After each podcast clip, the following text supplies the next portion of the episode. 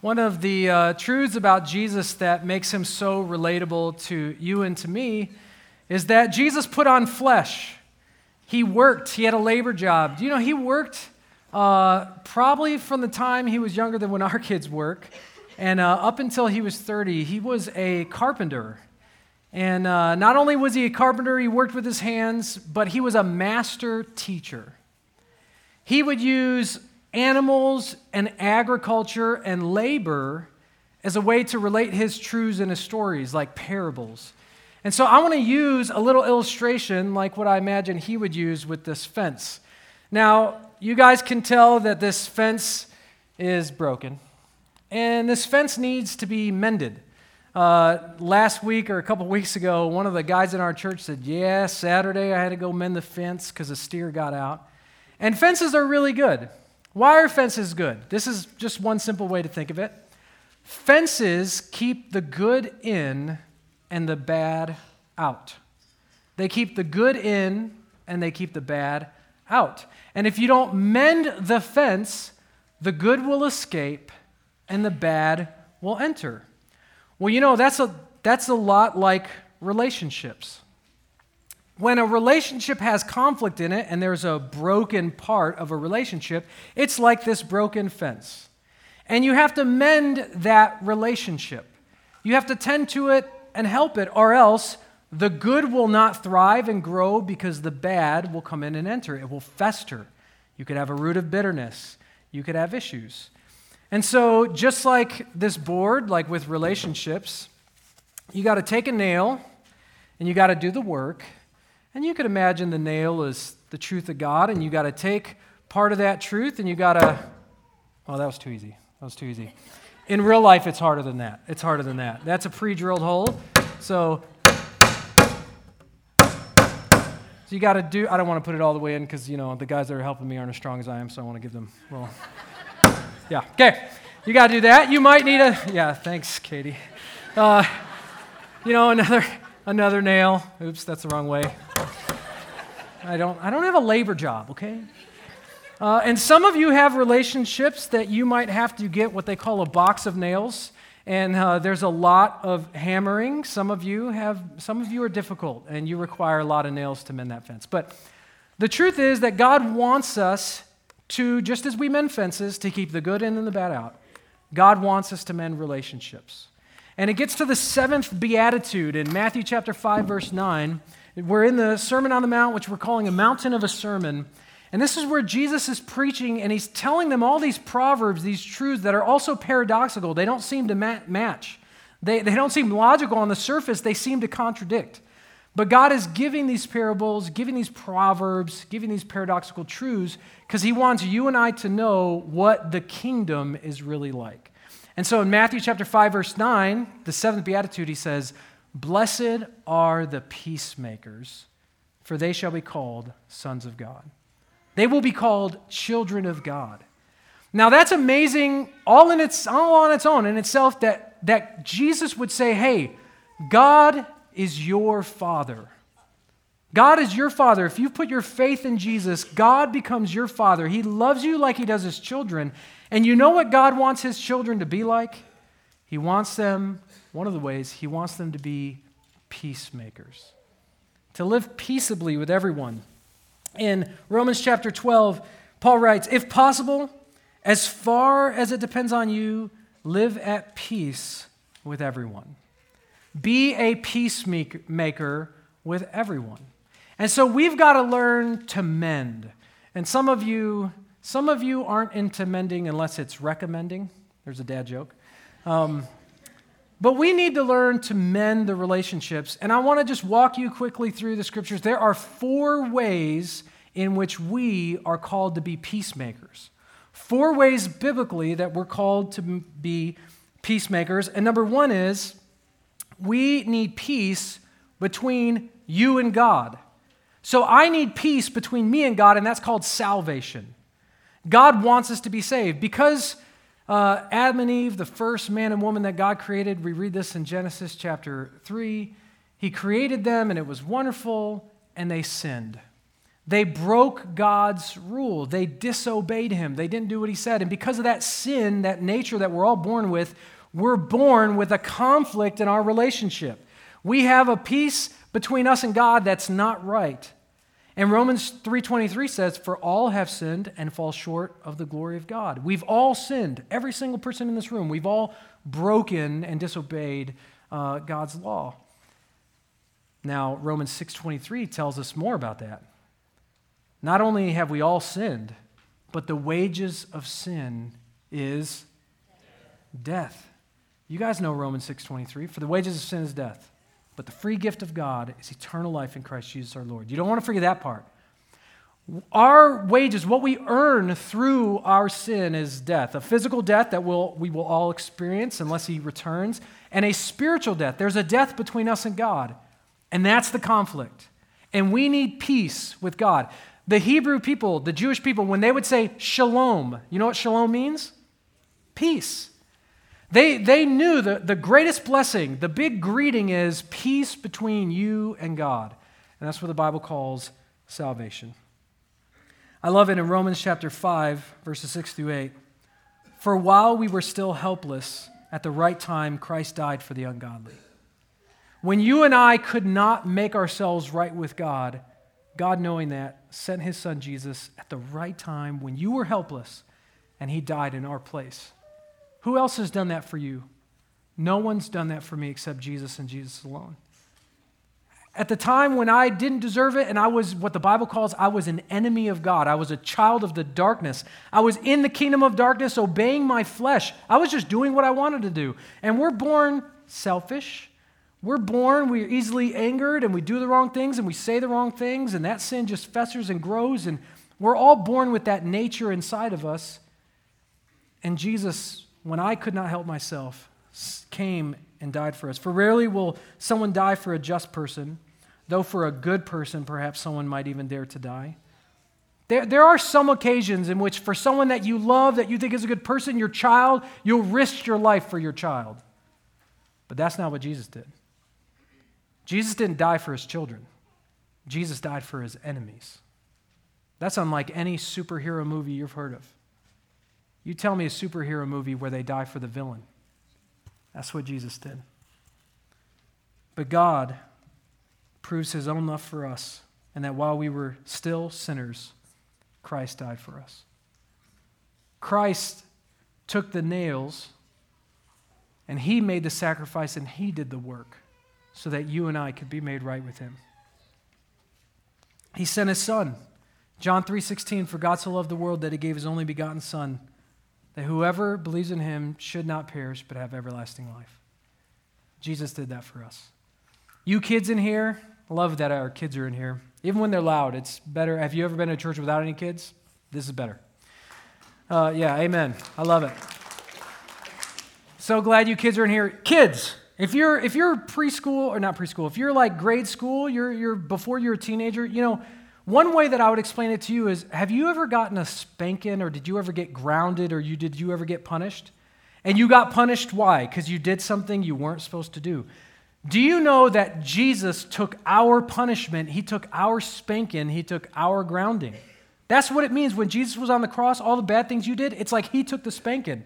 And he did that for you because he loves you. And he didn't want you to be separated from him. It's kind of like imagine if if someone came to your house and took you from your house and said, You can't live with your parents ever again? How many of you kids would like that? Don't raise your hand. Don't raise your hand. This isn't the place. But what if I told you you can never be with your mom and dad again who love you? A great sadness would grow in your heart. You know what? Jesus died for you so that you would never be separated from him. Like a parent who loves you, he doesn't want you to be away from him. Jesus gave his life to make peace between us and him. And that's not all. God doesn't just want us to have peace between us and Him, He also wants us to have peace with other people. And that's reconciliation peace between you and other people.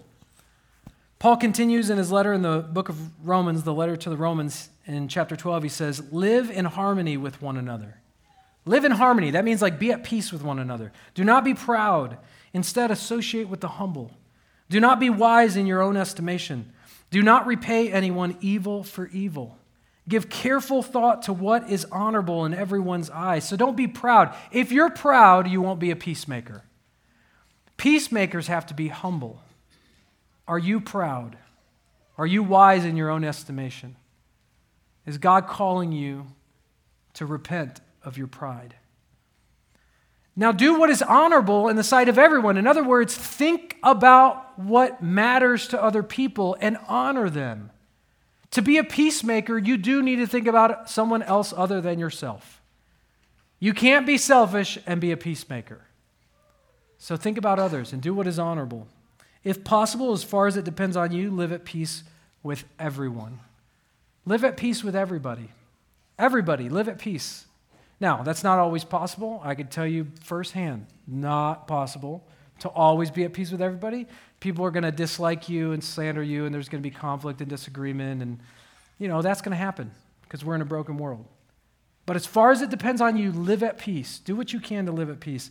In Ken Sande's popular book, The Peacemaker, he outlines four G's, uh, four statements that start with the letter G to try to get people to think, how can you live at peace with one another? And the first is glorify God. You know, we read that in 1 Corinthians chapter 10. Glorify God. In all that you do, glorify God. No matter what you do, no matter when you do it, glorify God. So if you want to make peace with other people, if you want reconciliation with others, you want to make it right, you got to first think, is my heart motive glory to God alone? How can I bring glory to God in the situation? The second is get the log out of your own eye. Get. Get the log out of your own eye. You know, you have that passage in Matthew chapter 7 Get the log out of your own eye. Don't think of their sin, think of your own. Think of yourself first. Don't judge them. Don't be heavy handed with them. Don't exasperate your children. Think about your own weakness, your own sins, and how God has been gentle with you, which leads you to the second one gently restore. So, glory to God, get the log out of your own eye. Third, gently restore. Galatians 6 1, be gentle. Restore your brother and sister, but be gentle. Do it with gentleness. Season with salt. It's got to be good. It's got to be gentle. People don't need a harsh taskmaster, they need a gentle, loving person because that's how God was with us. Romans, I think it's chapter 2. Uh, uh, do not judge one another, uh, but remember that it was God's kindness that led you toward repentance. It was God's mercy and kindness that led you to Him. So be gentle as you restore. And number four, go and be reconciled. Matthew chapter 5, verses 23 and 24. Listen, if you know that something's wrong between you and someone else, if there's a fence that's broken, don't wait three years before you fix it like some people in my family. You know, get, get done, get with it. Take some time out. Even this weekend for some of you, I know it's Father's Day, so don't ruin your Father's Day, but you, you need to go and be reconciled. You need to make things right with somebody and don't wait a week.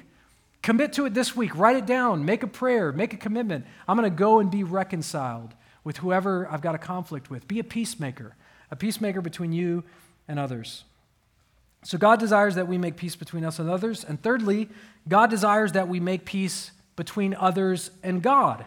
And that's called evangelism. So salvation is between you and God, reconciliation is between you and others, evangelism is between others and God. So part of what it means to be a peacemaker is you are taking the necessary steps that other people would be at peace with God. Now, some of you grew up in church and you honestly think and have seen that evangelism is just being a really good person. Evangelism is uh, being such a good person that people say, oh, that's a good person. They must be a Christian. That's not what evangelism is. It's good for you to be a good person and live wisely, especially in this evil day. Be wisely among the lost people around you. Paul writes about that in Colossians and Romans and we need to live in a good way. We want to have a good testimony, but that's not evangelism. Evangelism is when you proclaim the good news of Jesus with your words. You need to speak the words of the good news to others. In order for people to believe, they must hear the gospel. Romans 10, verse 14. How then? He's giving you this scenario on purpose. You tell me, Grace Community Church, you tell me, guests and friends that are with us, how then can they call on him who they have not believed in? Your coworkers who you don't talk about Jesus to, even if you're a good person. How can they believe? How can they call on him if they haven't believed in him? And how can they believe without hearing about him? And how can they hear without a preacher? You have got to share the good news. You've got to verbally share the good news of Jesus. Paul explains what this is in the verses before this in Romans chapter 10, verses 8 through 13. What does it say? The message is near you, it's in your mouth and it's in your heart. Paul is writing to Christians. He's saying, listen, you guys know the gospel. You know the good news. I don't want to hear those excuses. Oh, I can't share the good news. I don't know what to say. Yes, you do. It's in your mouth and it's in your heart if you're a Christian. This is the message of faith that we proclaim.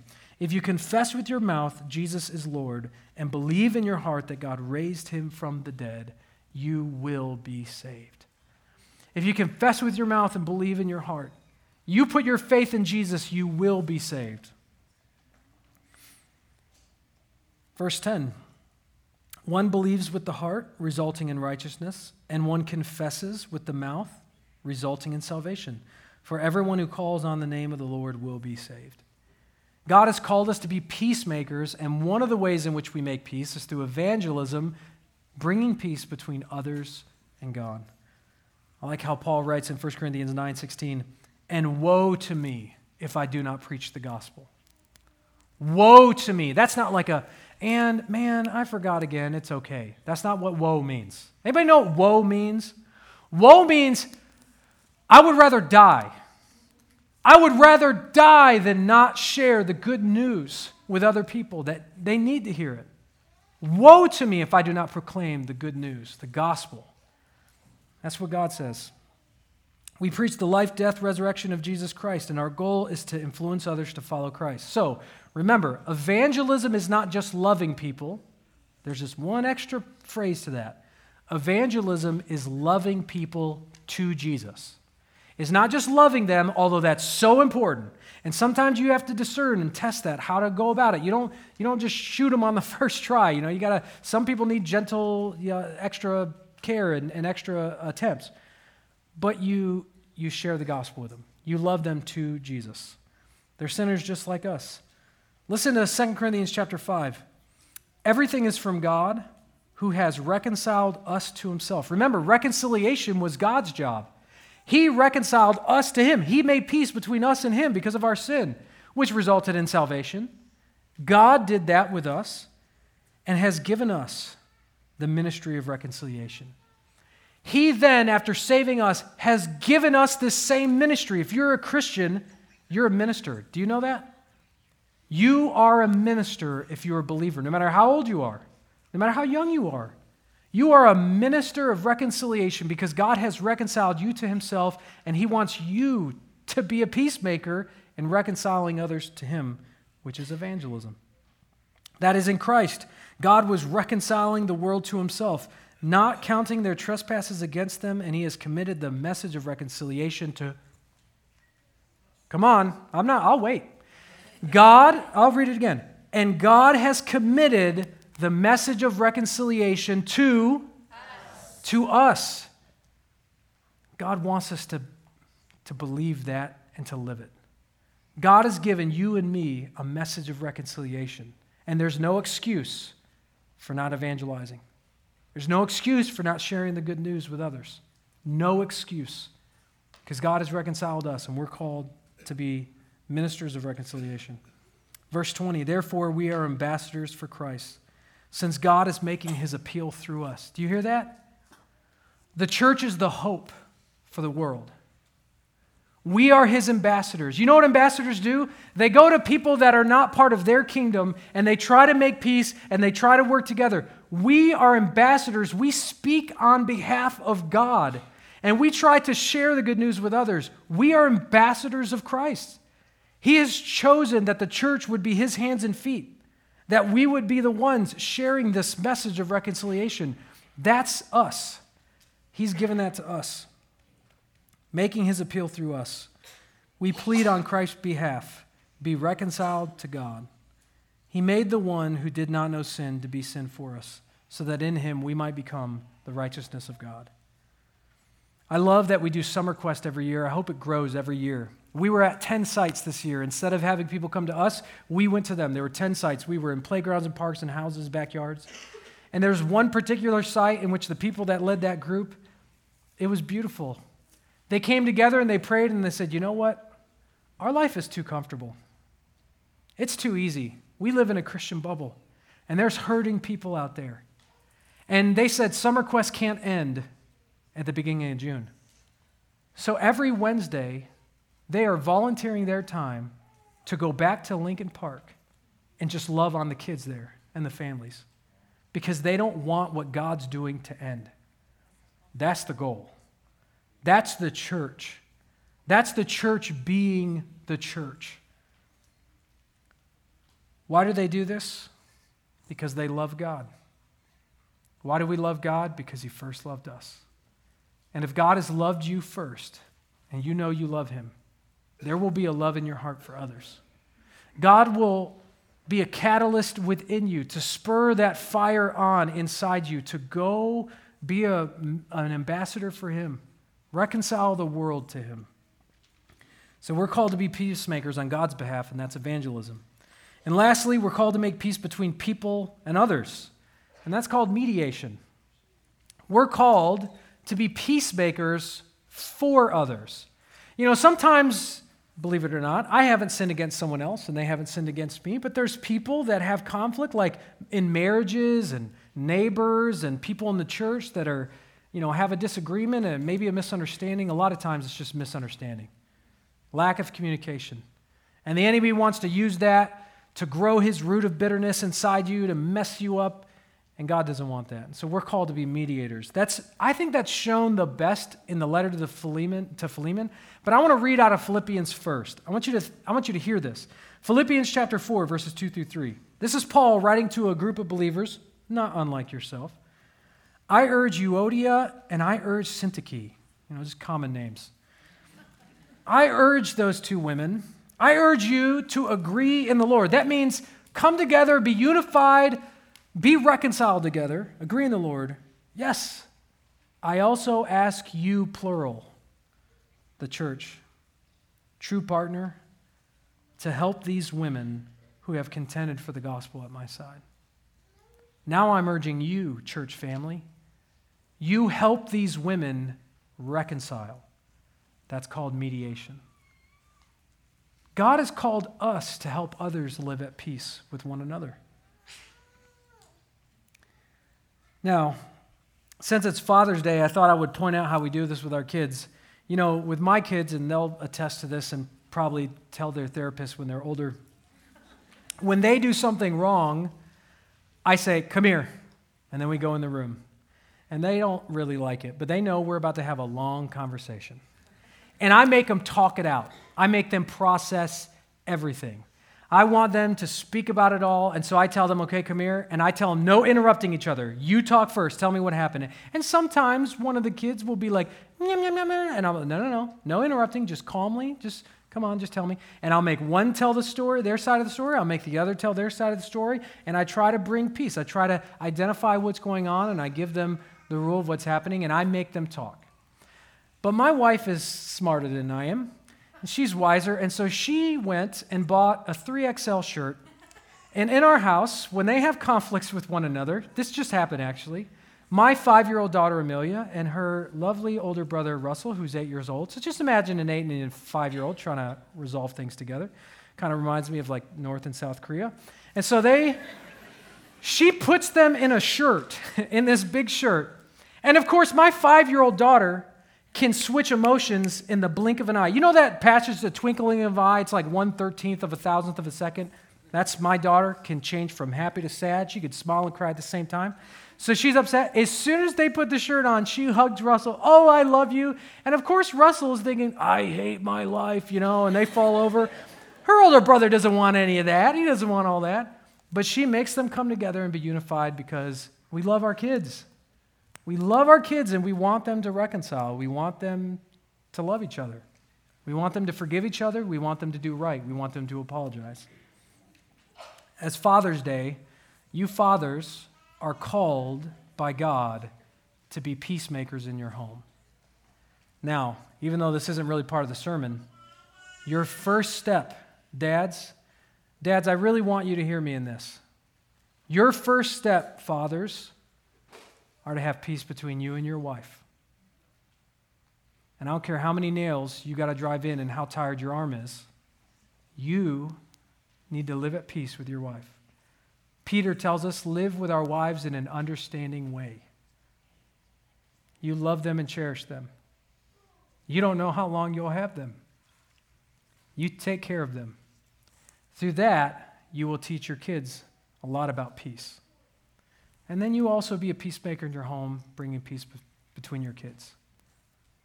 We're called to be peacemakers. Philippians is one chapter, so we don't say a chapter. Philippians verses 15 through 17, Paul is writing to a man that was a slave that he wanted to be at peace with his master. For perhaps this is why he was separated from you for a brief time, so that you may get him back permanently. No longer as a slave, but more than a slave, as a dearly loved brother. He is especially so to me, but how much more to you, both in the flesh and in the Lord. And listen to verse 17. So if you consider me a partner, welcome him as you would me. I preached through the book of Genesis one year to a, a group of kids. It took me six months. Preached through, but we like Wednesday night, Sunday morning, Sunday night, we preached a lot there. And I preached through the, actually, I think it took me a year, but anyway, I preached through the book of Genesis. And I remember in the beginning when Cain and Abel are having their skerfuffle, and uh, and I know Cain kills Abel, and that's serious. But he, anyway, they're having their, their fight. And, and God, and, and Cain asked God, Am I my brother's keeper? You know what the answer to that is? No. You're not your brother's keeper. Listen to this. You're your brother's brother. You're your brother's brother. You're not some employee, some manager, you're not a taskmaster. You are all brothers and sisters in Christ. That's why God never answers them back and says yes. He missed the whole thing in the first place. You are more than your brother's keeper, you're your brother's brother. Romans 12, verse 19. Friends, and this is my charge to you. Friends, do not avenge yourselves do not avenge yourselves. Instead, leave room for God's wrath. Because it is written, Vengeance belongs to me, I will repay, says the Lord. Some of you don't have peace because you have unforgiveness. And that unforgiveness has grown bitterness. And that bitterness is a poison in your life. And you need to forgive. Don't avenge yourself.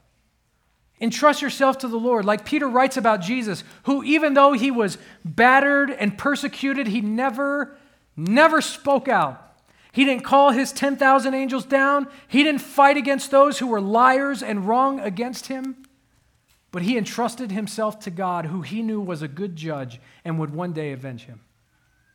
God calls us do not avenge yourself. Don't try to make it right. Forgive them. I just heard this prayer. Part of this is uh, Neil Anderson's. If you've read his Bondage Breaker and other things, Neil Anderson's a minister. And he has this prayer in there, and, and when you forgive someone, you choose to forgive. You don't feel like forgiving always, but you choose to forgive. God, I, I choose to forgive them. They have no debt. And I also forgive them. I let go of any expectation that they will try to make it right, that they will do the good thing. I just let that go. Being a godly peacemaker means they don't have to do the work. I forgive. Friends, live in harmony with one another and don't avenge yourselves. Live at peace. Do not be conquered by evil, but conquer evil with good. Because God did all the work to make peace between you and Him. Didn't He? Could any of you testify and witness to the fact that God and God alone worked and did paid the whole price to make peace between you and him? Did he do that? I want to hear it. Did he really did Jesus do all the work for you to be at peace with him? Yes. yes. And you know what he asks us? I want you to forgive them like I forgave you. I want you to love them as I have loved you. Blessed are the peacemakers those are the children of God. Father, thank you so much for your word. And I just want to amen and shout it. You showed your love for us and that while we were still sinners, you died for us. While we were helpless and could not forgive ourselves and couldn't make peace between us and you, you, you gave the ultimate price, the cost of sending your son to suffer and die in our place. He never sinned. He was sinless and he died for us. He went the whole way, not part of the way, 100% of the way. Salvation belongs to you and you alone. We would not be right with you if it were not for what you have done. To you belong all the praise and the honor and glory. Jesus, you are the Prince of Peace. Would you help us to be peacemakers? Change our hearts. Forgive us of our bitterness, our unforgiveness, our harshness. We need your spirit to work in us and among us. Help us to be peacemakers so that we could truly be your ministers of reconciliation, giving the message that you desire to reconcile the whole world to yourself. We love you because you first loved us. And I pray this in Jesus' name. Amen. If you would stand for the sending.